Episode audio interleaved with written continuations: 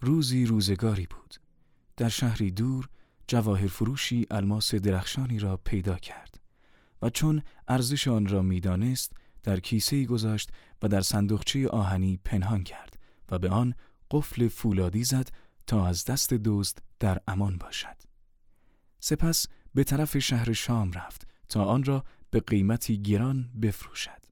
شب و روز از آن محافظت می کرد تا مبادا خراشی در آن ایجاد شود و از ارزش آن کم شود. کیسه که الماس در آن بود از جنس کرباس ساده بود و ارزش زیادی نداشت. روزها گذشت تا اینکه یک روز که کیسه کرباسی داشت با خود می گفت عجب جاه و مقامی دارم. چقدر جواهر فروش از من محافظت می کند.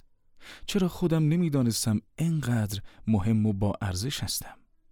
الماس که صحبتهای کیسه را شنید خندهی کرد و گفت ای دوست عزیز شما خیلی مقام داری و با ارزش هستی ولی بدان که تنها نیستی.